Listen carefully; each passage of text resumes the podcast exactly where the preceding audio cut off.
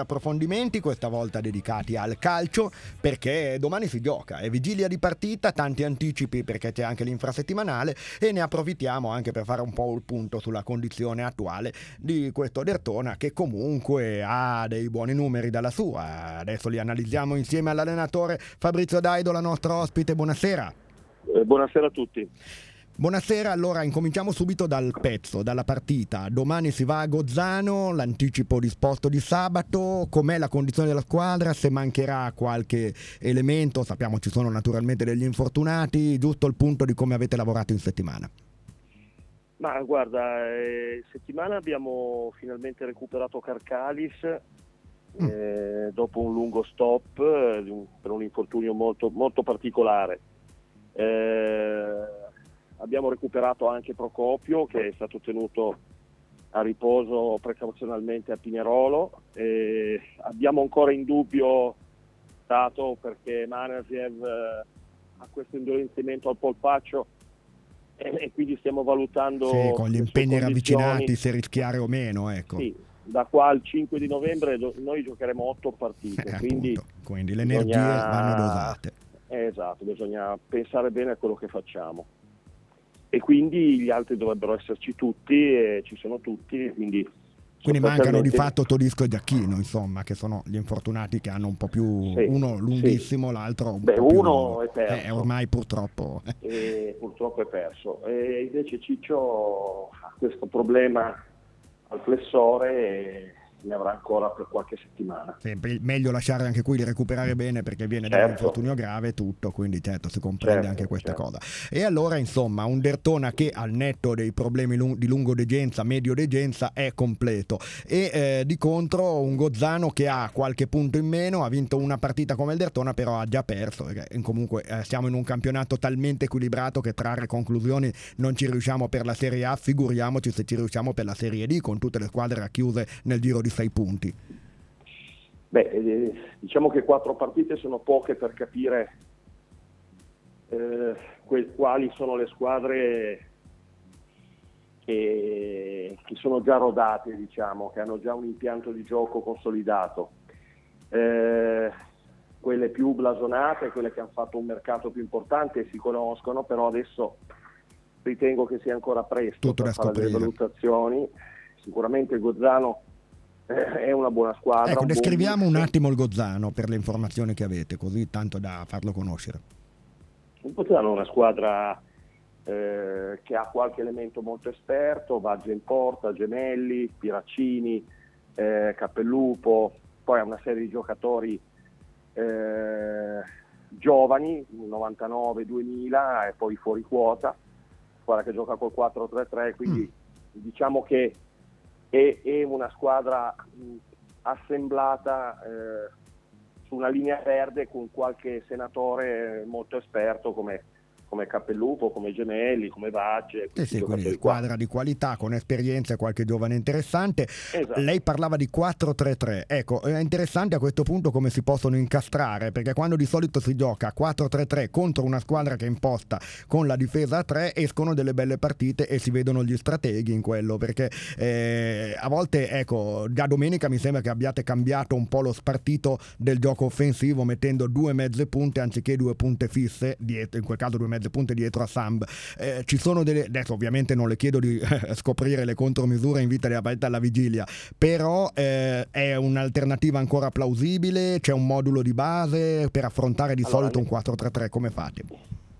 Il modulo di base è il 3-5-2 e per come giochiamo noi, sostanzialmente con i riferimenti adattati al al modulo avversario è perfetto perché certo. noi comunque accettiamo l'uno contro uno dietro e, e, scaliamo in avanti col nostro play sul loro play e tutto, tutto il resto rimane pari perché comunque eh, la coppia centrale loro sarà affrontata dalle nostre due punti, i, i, quinti vanno sui loro quarti, quindi noi sostanzialmente siamo partiti su un'idea, un, un progetto di questo tipo, quindi certo. una squadra molto aggressiva.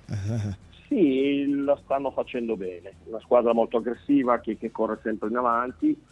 Il modulo di partenza è, è stato il 3-5-2, il, il 3-4-2-1 e un adattamento sulle squadre che giocano con tre giocatori dietro, anche perché domenica con le assenze che avevo eh, ho cercato di mettere Matteo nel, nella condizione migliore per far male nel ruolo più ideale a, a un giocatore mm, così veloce, così frizzante nel breve. Ecco. Quindi... Come Sacca in questo caso. Esatto. Eh, ecco, mancherà ancora Manasiev e ha unito insieme a Giacchino al centrocampo, lì poi bisogna vedere se c'è un sostituto testuale, puntando magari su qualche giovane, non so, Casassa, questi ragazzi qua.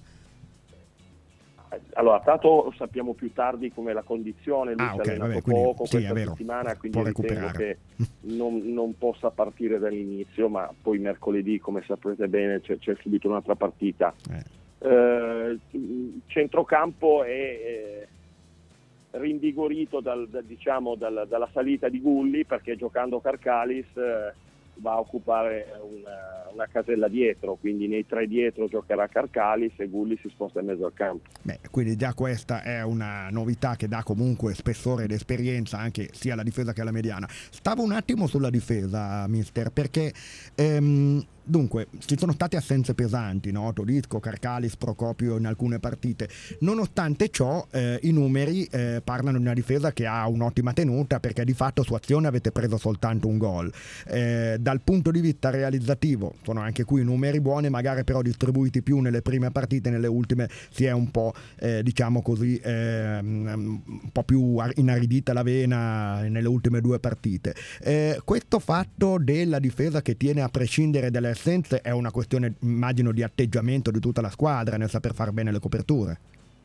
Esatto, è un atteggiamento collettivo, come ti dicevo prima, è una squadra che ha molto ben chiari quelli che sono i compiti nelle due fasi, quindi ripeto, noi accettiamo i rischi del, dell'uno contro uno dietro, ci sono delle coppie che mh, mm, eh, lavorano fino a quando gli avversari potenzialmente non sbagliano, ci ridanno la palla e quindi la solidità del reparto difensivo parte da un concetto generale, eh, seppur devo dire che, che, che Gulli ha fatto molto bene quel lavoro lì, ma perché Andrea è un ragazzo che può giocare 6-7 ruoli certo. perché ha grande dinamismo, grande intensità. Ma credo che questo Lertona abbia diversi giocatori versatili, perché Gulli, lo stesso Procopio, anche il giovane Amaradio che è la rivelazione di questa parte, perché ha dimostrato anche durante la partita di saper cambiare due se non tre anche posizioni in alcune volte e questo indubbiamente è anche un vantaggio, perché se c'è questa disinvoltura nell'occupare un ruolo piuttosto che un altro, eh, facilita anche un po' l'amalgama, no?